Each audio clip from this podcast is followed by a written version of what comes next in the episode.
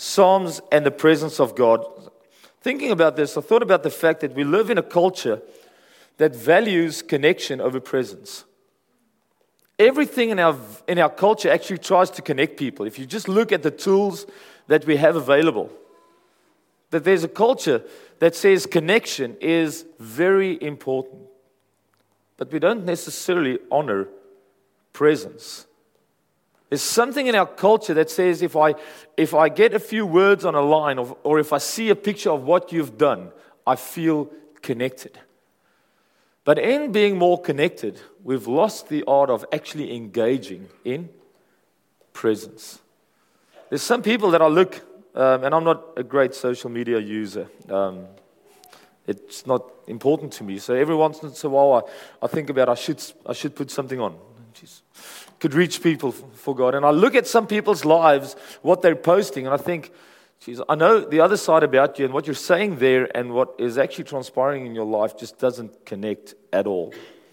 Um, it's as if we've mastered the art of plastic connection, actually presenting something that we're not.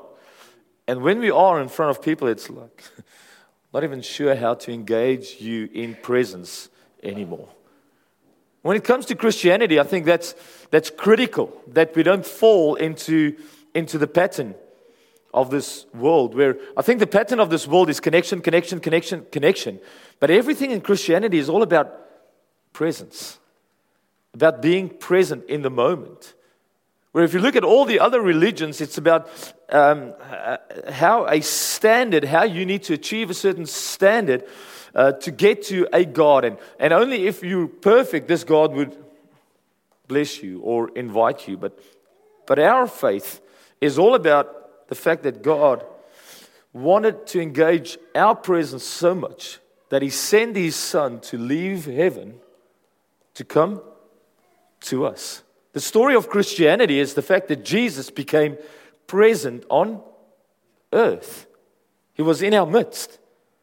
And even if you look at that, the fact that from the beginning, the journey of God with Israel, God used moment after moment after moment where He wanted to reveal His presence.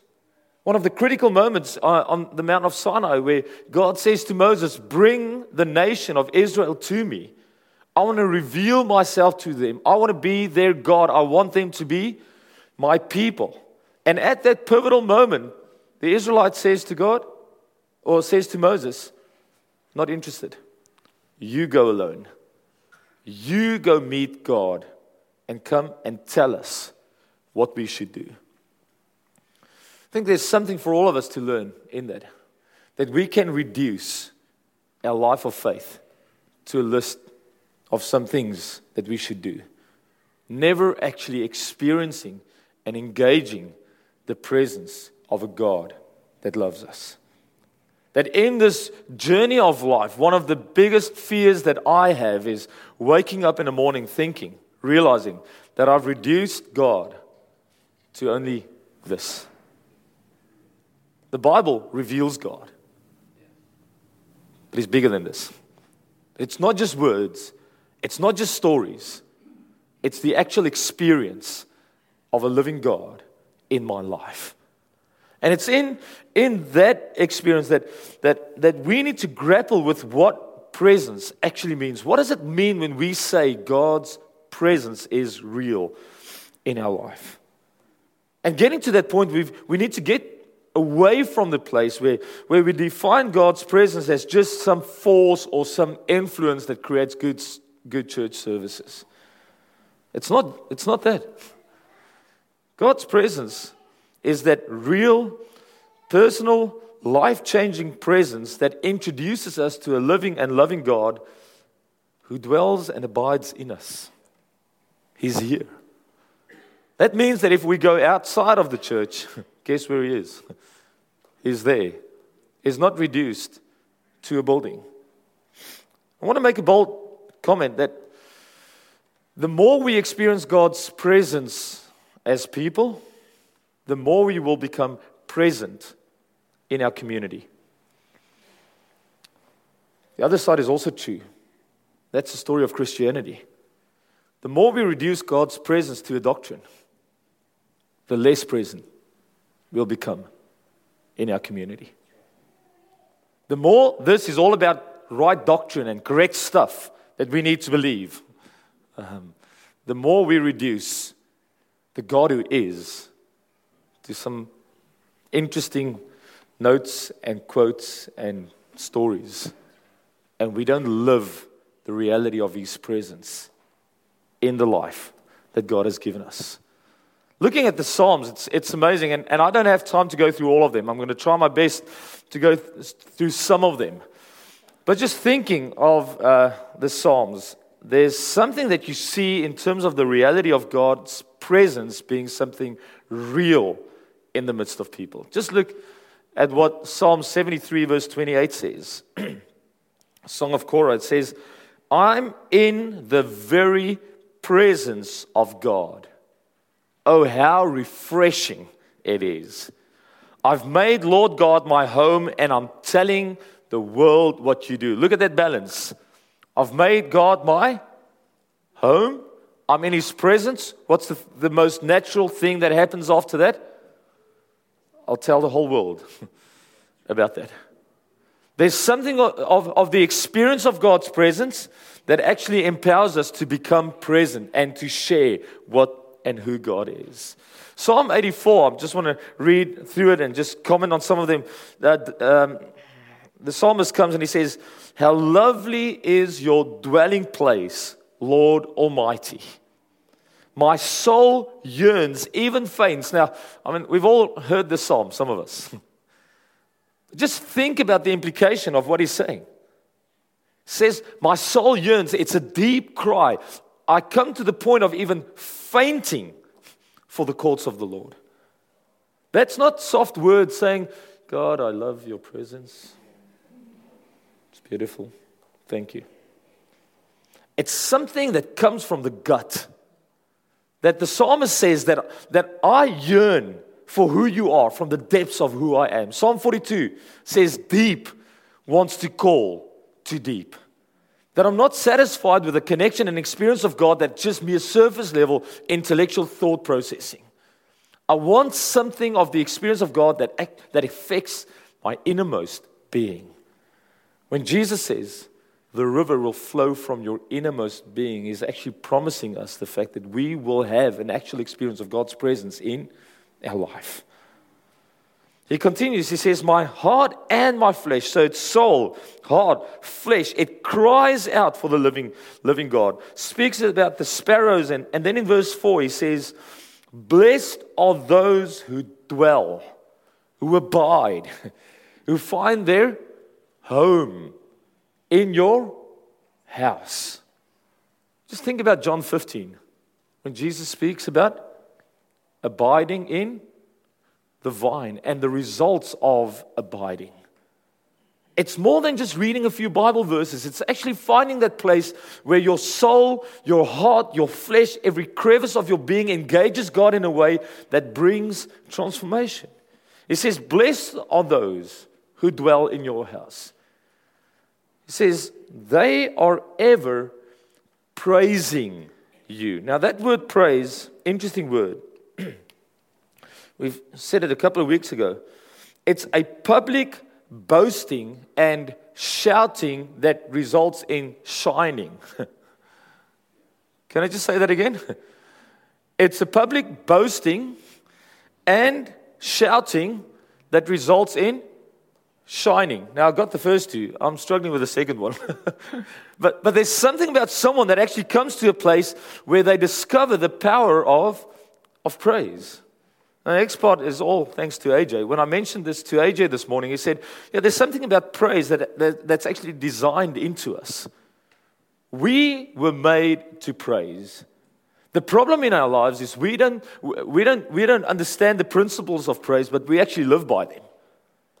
But thinking about this um, while preparing, I realized that we praise what we enthrone. Just think about that for a moment. We praise what we enthrone. When it comes to God in our lives, we have lost the art of praising actually bringing a sacrifice of praise. And I want to say, go and read the Bible, go and do the word study, seven different words of praise that's used um, over and over again.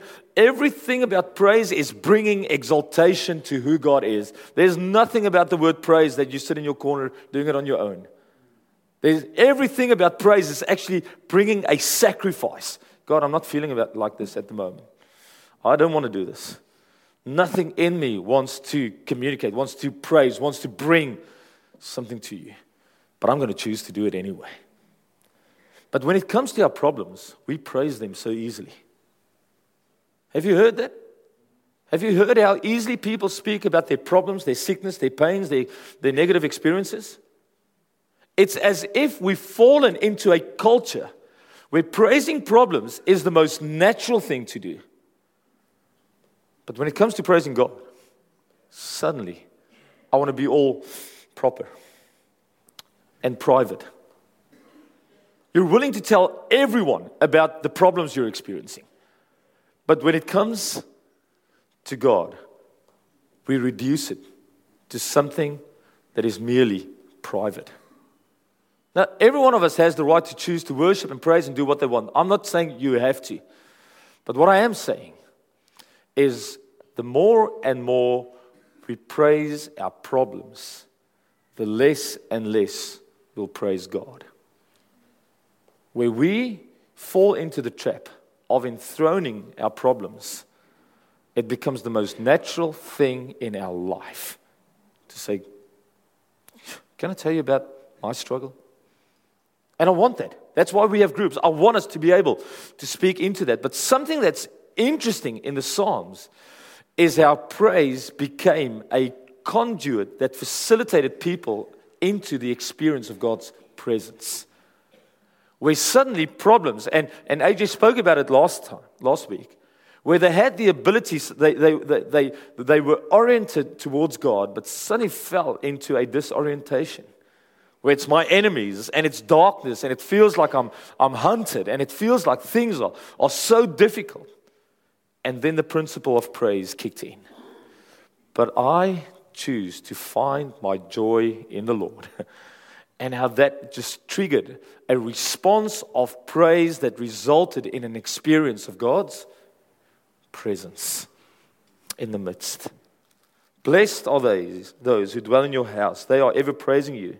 Verse 5 he says, Blessed are those whose strength is in you, whose hearts are set on pilgrimage. Now, this is important because the next word um, actually helps us um, see it. Oh, wait, sorry. there we are. Blessed are those whose strength is in you, whose hearts are set on pilgrimage. It's, it's the actual word highway. What do you do on a highway? Have you ever tried stopping on a highway? Can I just say don't? um, not a good idea. Highways are something that you that you move on. Our hearts are set on pilgrimage, on movement. Even, um, he says, my, my soul, where am I? There we go. As they pass, verse 6, as they pass through the valley of Baca, it's the valley of weeping, the valley of despair, the valley of anxiety. What do you do in the valley of Baca? You pass through. Look at that.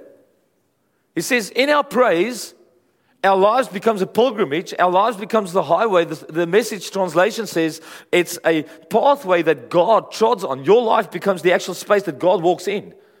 And as you discover that, as you enter into the valley of Baca, the valley of despair, the valley of weeping, what do you do? You pass through.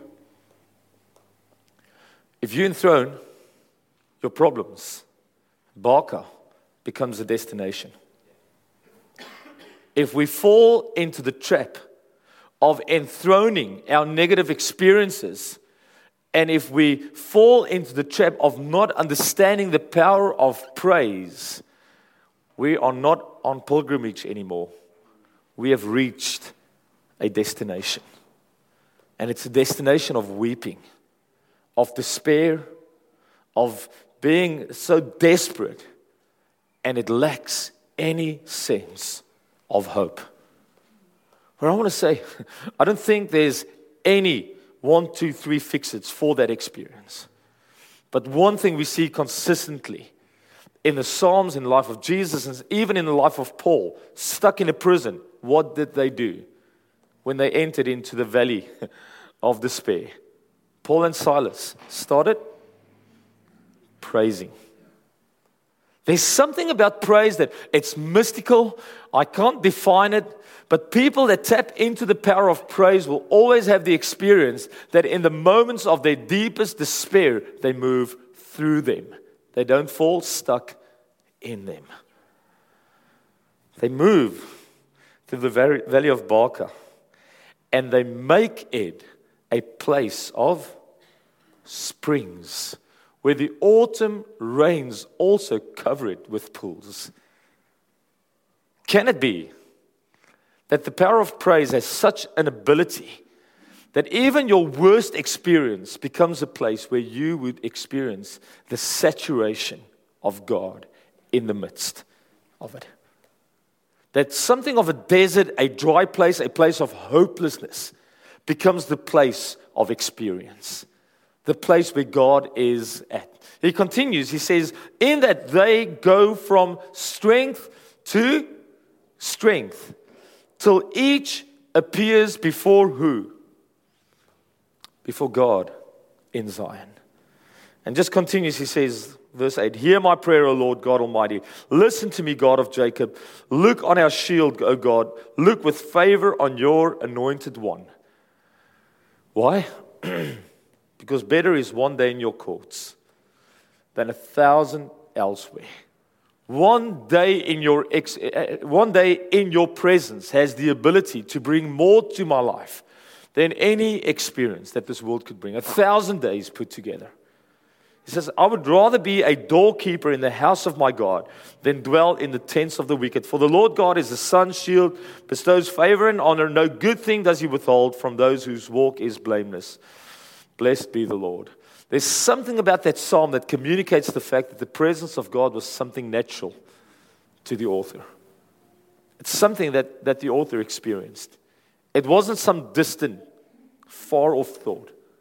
Willing to say that I'll compromise anything this world has to offer for a moment in your presence.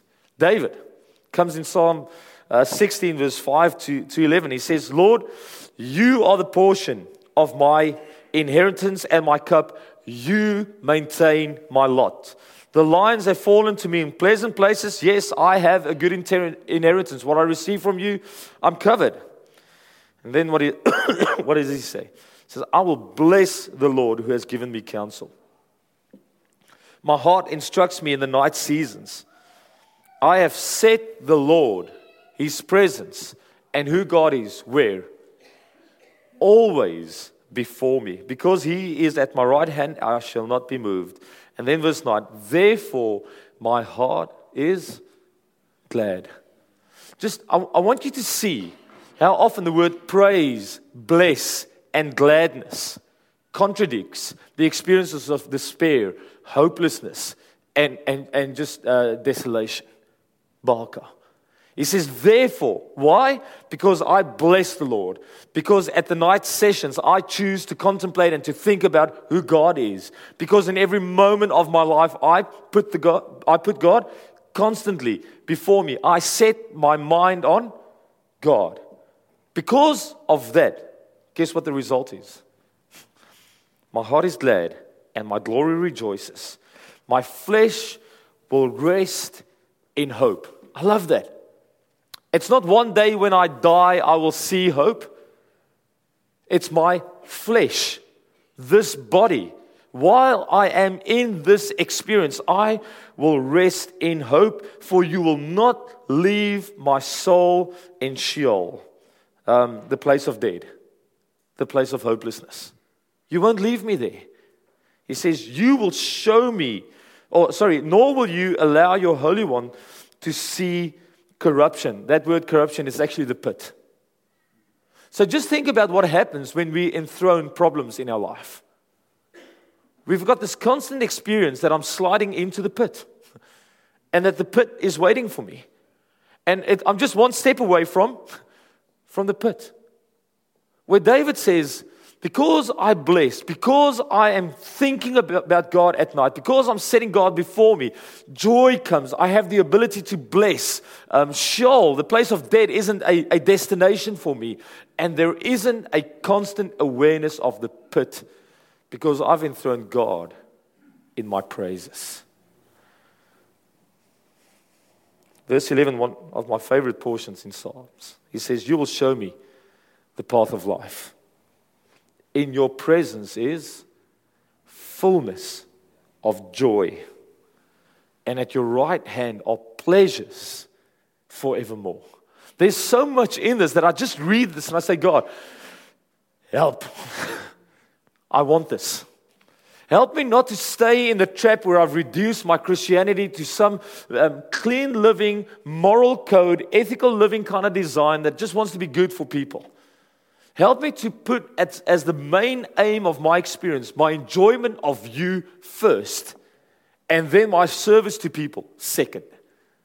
Because I'm convinced with everything that's inside of me that if I place the enjoyment of God first, and if, and if I have these constant experiences of God's presence, that my service to people will be something that brings transformation to them. But if I engage my world from I better do good to people, Jesus would have done this. What would Jesus, you know what Jesus did? He enjoyed God first, and then he served people. There was something about the reality of his presence that Jesus enjoyed day after day after day. And out of that, he served people. Where we think our enjoyment of God will happen in heaven, and our only focus now needs to be the service of people. That's not what I see in the Bible.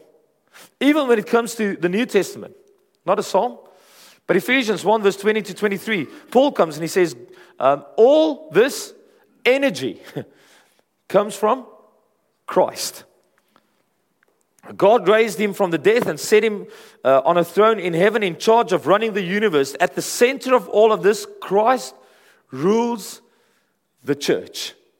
There's something about the mandate of the church that has to express the, um, the desire and the purpose of its head, and it's Christ. And then he comes with this definition. He says, The church, you see, is not peripheral to the world, the world is peripheral to the church. The church is Christ's body in which he speaks and acts, by which he fills everything with his presence. That's the desire. So, in the next few minutes, I want to run through just a few thoughts. Just want to keep my eye on the time. God help me. a few notions that we need to understand. Firstly, when it comes to the presence of God, um, the Hebrew word for presence is the word paniyam. Love that. We're going to God's paniyam. Anyone want to go to paniyam? The great name for church. Paniyam church. The Hebrew word paniyam is the word presence, translated 76 times as presence. And it actually refers to God turning his face to someone in, uh, in the spirit of acceptance and the spirit of favor. So when we speak of God's presence, it's, it's, this notion that when we say there has to be an experience of God's presence, it actually says that it's the experience where you can see that God has turned himself towards you. He wants to see you, and He wants you to see Him. And He wants you to see the look on His face, the experience, the expression of favor. That's why Jesus in Luke 4, when He took the scroll, stopped when he said, I'm proclaiming the acceptable year of God. If you look at the Isaiah, the reference in Isaiah, it actually promises destruction and gloom and judgment after that. But Jesus stops with favor. Why? Because Jesus is the face of God that communicates an inclusion, a welcome, an acceptance. The fact that there's favor. So when we see God, well, when we see Christ, we see the face of God in Christ. We see his favor. So there's three experiences of favor, and I'm just going to run through them. The first one is what we call omnipresence. We've all used this word. It's the fact that God is everywhere. I'm just going to run through this. Psalm 139, verse 6 to 8. Uh, the psalmist comes and he says, Such wonderful, uh, such knowledge is too wonderful for me. It's high, I can't attain it. Where can I go from your spirit, or where can I flee from your presence? If I'm in heaven, you're there. If I make my bed in hell, you are there. God is everywhere. This is so different to my mom telling me when I was growing up if you go to those places, remember, God's not there. And then when I got saved, everyone was telling me I should go there to bring God there, and I had this distance. um, where can I go from your presence? Uh, Jeremiah 23, verse 24 Can anyone hide himself in secret places so, not, that, so that I won't see them, says the Lord? Do I not fill heaven and the earth? I love it. God is everywhere. Isaiah 61, 66, verse 1 Heaven is my throne and the earth is my footstool. Where is the house that you will build for me? I'm everywhere. So don't think that you can build something where I'm not. So there's something about the omnipresence of God, the fact that God is everywhere. But then there's a manifested presence where in history there's been moments where God revealed himself in certain spaces and places. Incredible. Genesis 3, God walked with Adam and Eve in the garden in um, Chronicles, Second Chronicles 5, verse 11 to 14. I don't have time to read through all of that. But it's interesting the dedication of the temple. So Solomon built this majestic temple. In um, comes the moment where they want to dedicate it. And guess what they do? They trigger praise as the moment where they want to welcome God into the temple. And how did they praise? Cymbals, harps, drums. It was loud. Everyone shouting together in one voice. And when the trumpets blew, guess what happened? There was a manifestation of God's presence that no one could stand. There was an awareness of God's presence that it said that the building, the temple, the cloud was so thick that people experienced God's presence in such a way that they couldn't stand. Jonathan Edwards, um, in 1735, during the Welsh revival, said um, that uh, when interviewing people, they were saying this town seemed to be full of the presence of God. That's, that's what people were saying. In the American revival, um, close to Azusa, some of the ports, when, when boats were coming in, some of the sailors got saved on the boats before they actually reached the shoreline. There was no one preaching on the boats. No one was saying anything. There was just a revelation of God's presence that as people were coming close, they just felt, hey, what am I doing with my life? They started repenting and they committed their lives to Christ before anyone ever said something to them. And while thinking about this, I thought, God, what would it look like for us to see an experience of your presence in this geographical space? What would it look like for us to not reduce you to a few good ideas about you, a few nice songs, but to actually live with the conviction of your presence in us everywhere we go. To actually walk in the power of praise to such a point where our sacrifice of praise shows the glory of God to people all around. The last one is a felt realized personal presence. Where David comes in Psalm 51 and he says, God, don't cast me away from your presence and don't take your Holy Spirit from me. Psalm 16:11 just read that. You will show me the path of life. In your presence is fullness of joy and pleasures forevermore. David is speaking about his personal experience of God's presence. Don't have time to go into this, but we um, we take uh, two words that the New Testament speaks of: logos, rhema. Logos, what is universally true about God. Rhema, what is personally true about God. And we are so afraid of what happens when people make mistakes on the Rhema side that we cut that out and we focus only on what is universally true about God. Not realizing that in that moment, we take people away from the ability of experiencing God personally. That is God, is what is true about God, is it universally true? Yes. Go and read the Psalms. Your loving kindness and your goodness is from generation to generation. It just constantly states what is universally true about God. But one thing that blesses me about the Psalms is how what is universally true becomes personally true. How the fact that God is everywhere suddenly becomes a reality that God is in my life at this moment. Acts 3, verse 19. Peter comes and he says, Repent and be converted that your sins may be blotted. Why? So that times of refreshing may come from the presence of the Lord. Why do we repent? Jesus, when Jesus spoke on repentance, he says, Repent for the kingdom. It's not just repenting to get rid of sins, it's repent until you see the kingdom coming. When Peter speaks about repentance, he says, Repent to get rid of sins, to, to embrace what Christ did for you. Why? So that the presence of God could become a reality in your life.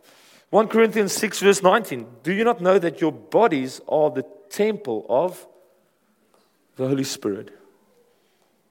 That this body becomes the meeting place between God and man, God and humans. That's the promise. A.W. Tozer made this comment in his um, book, The Pursuit of God. He said, It is not mere words that nourish the soul, but God Himself. And unless and until the hearers find God in personal experience, they are not the better for having heard the truth.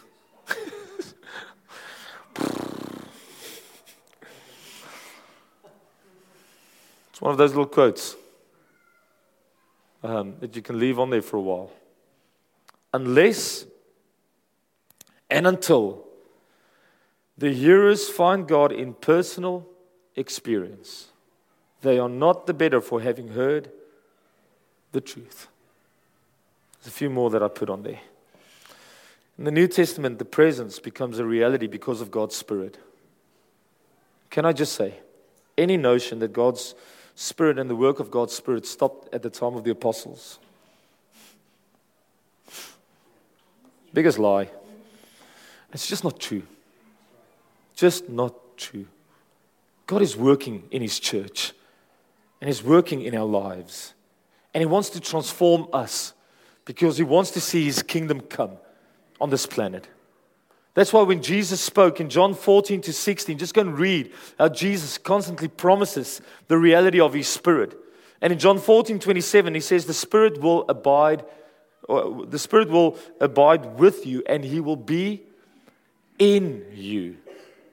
Just go and look at the effect of what happened in Jesus just after uh, the um, Spirit was released over his life in John, or in, in, in John chapter 4. I had it somewhere. But just after Jesus came out of the, um, out of the wilderness, says he went in with the Spirit of God, but came out in the power of the Spirit. Just think about what happened in the church when the Spirit was released over the church. I love the song that we just saw. That the Spirit lit the flame, and it's an eternal flame. It's a flame that brings life.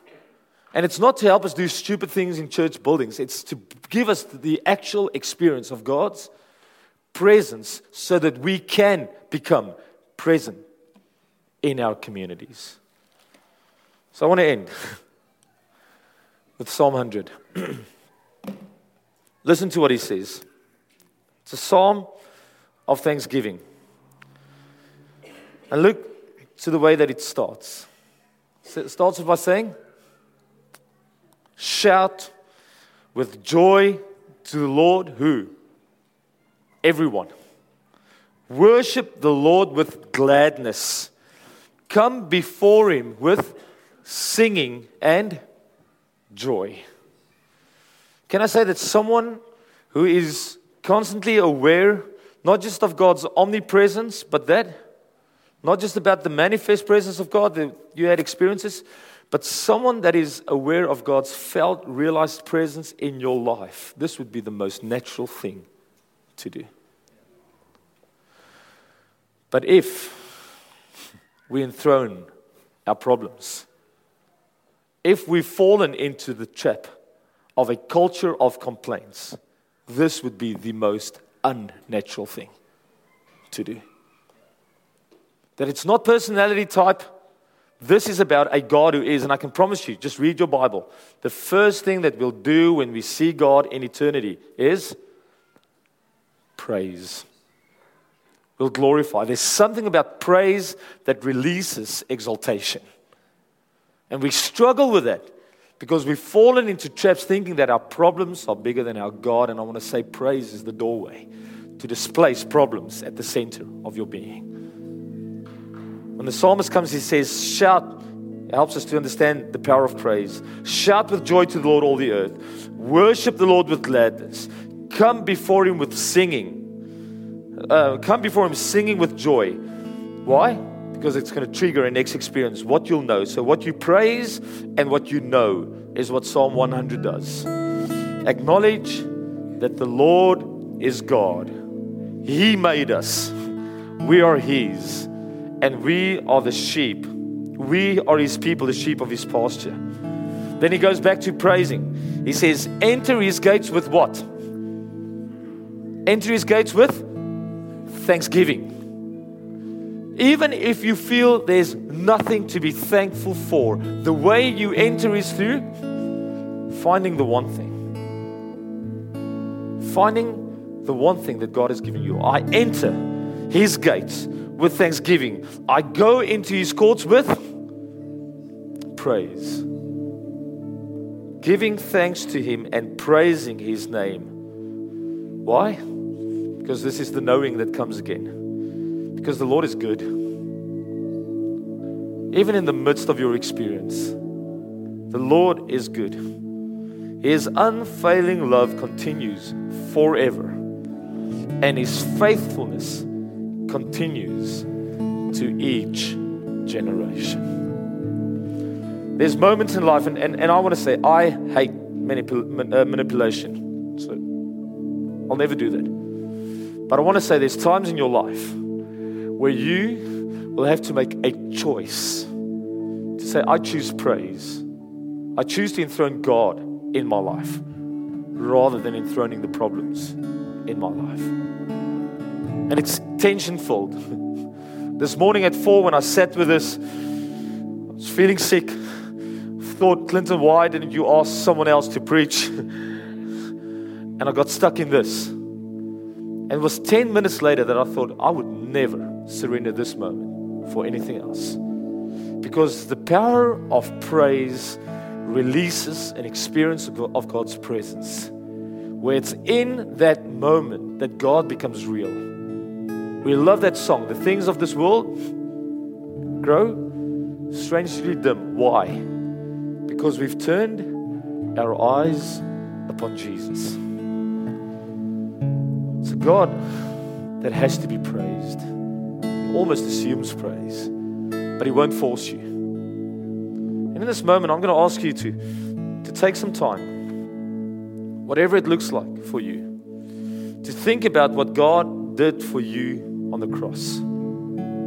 The fact that He sent His Son to die for you, so that any experience of baka, of weeping, of, of, of de- depression, of desolation, of, of just discouragement would never have to be a final destination. But that the discovery of what Christ did for us will bring us on this pilgrimage. Where, in the ways that we put it, in the discovery of what Jesus did for us, brings us to a place of knowing God.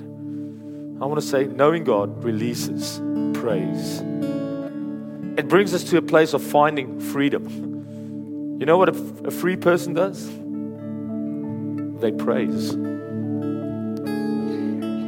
It leads, leads us to a discovery of purpose, where suddenly we we discover the significance of what God has called us to. We're not stuck in the meaningless uh, uh, momentum of, of nothingness. We discover that this life means something, and we praise and we make a difference. And in seeing the effect of what God does in us and through us, the natural result is we praise.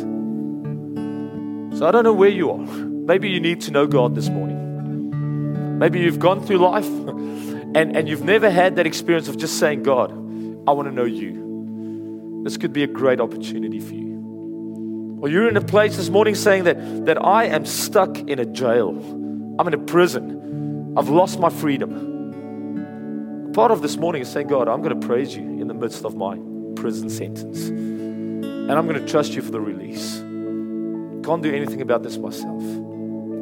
Some of you can praise Him because of a discovery of purpose, where, where you have lived life. It's the hamster wheel, it's the going through the motions, it's the fact that it's from paycheck to paycheck to paycheck. There's nothing significant about what you, the sense of, of what you're doing. But I'm trusting that in our time of communion and in our time of prayer and praise this morning, that something would become real in terms of significance so that we could make a difference for a God that deserves it in our life. Let's stand together as we pray.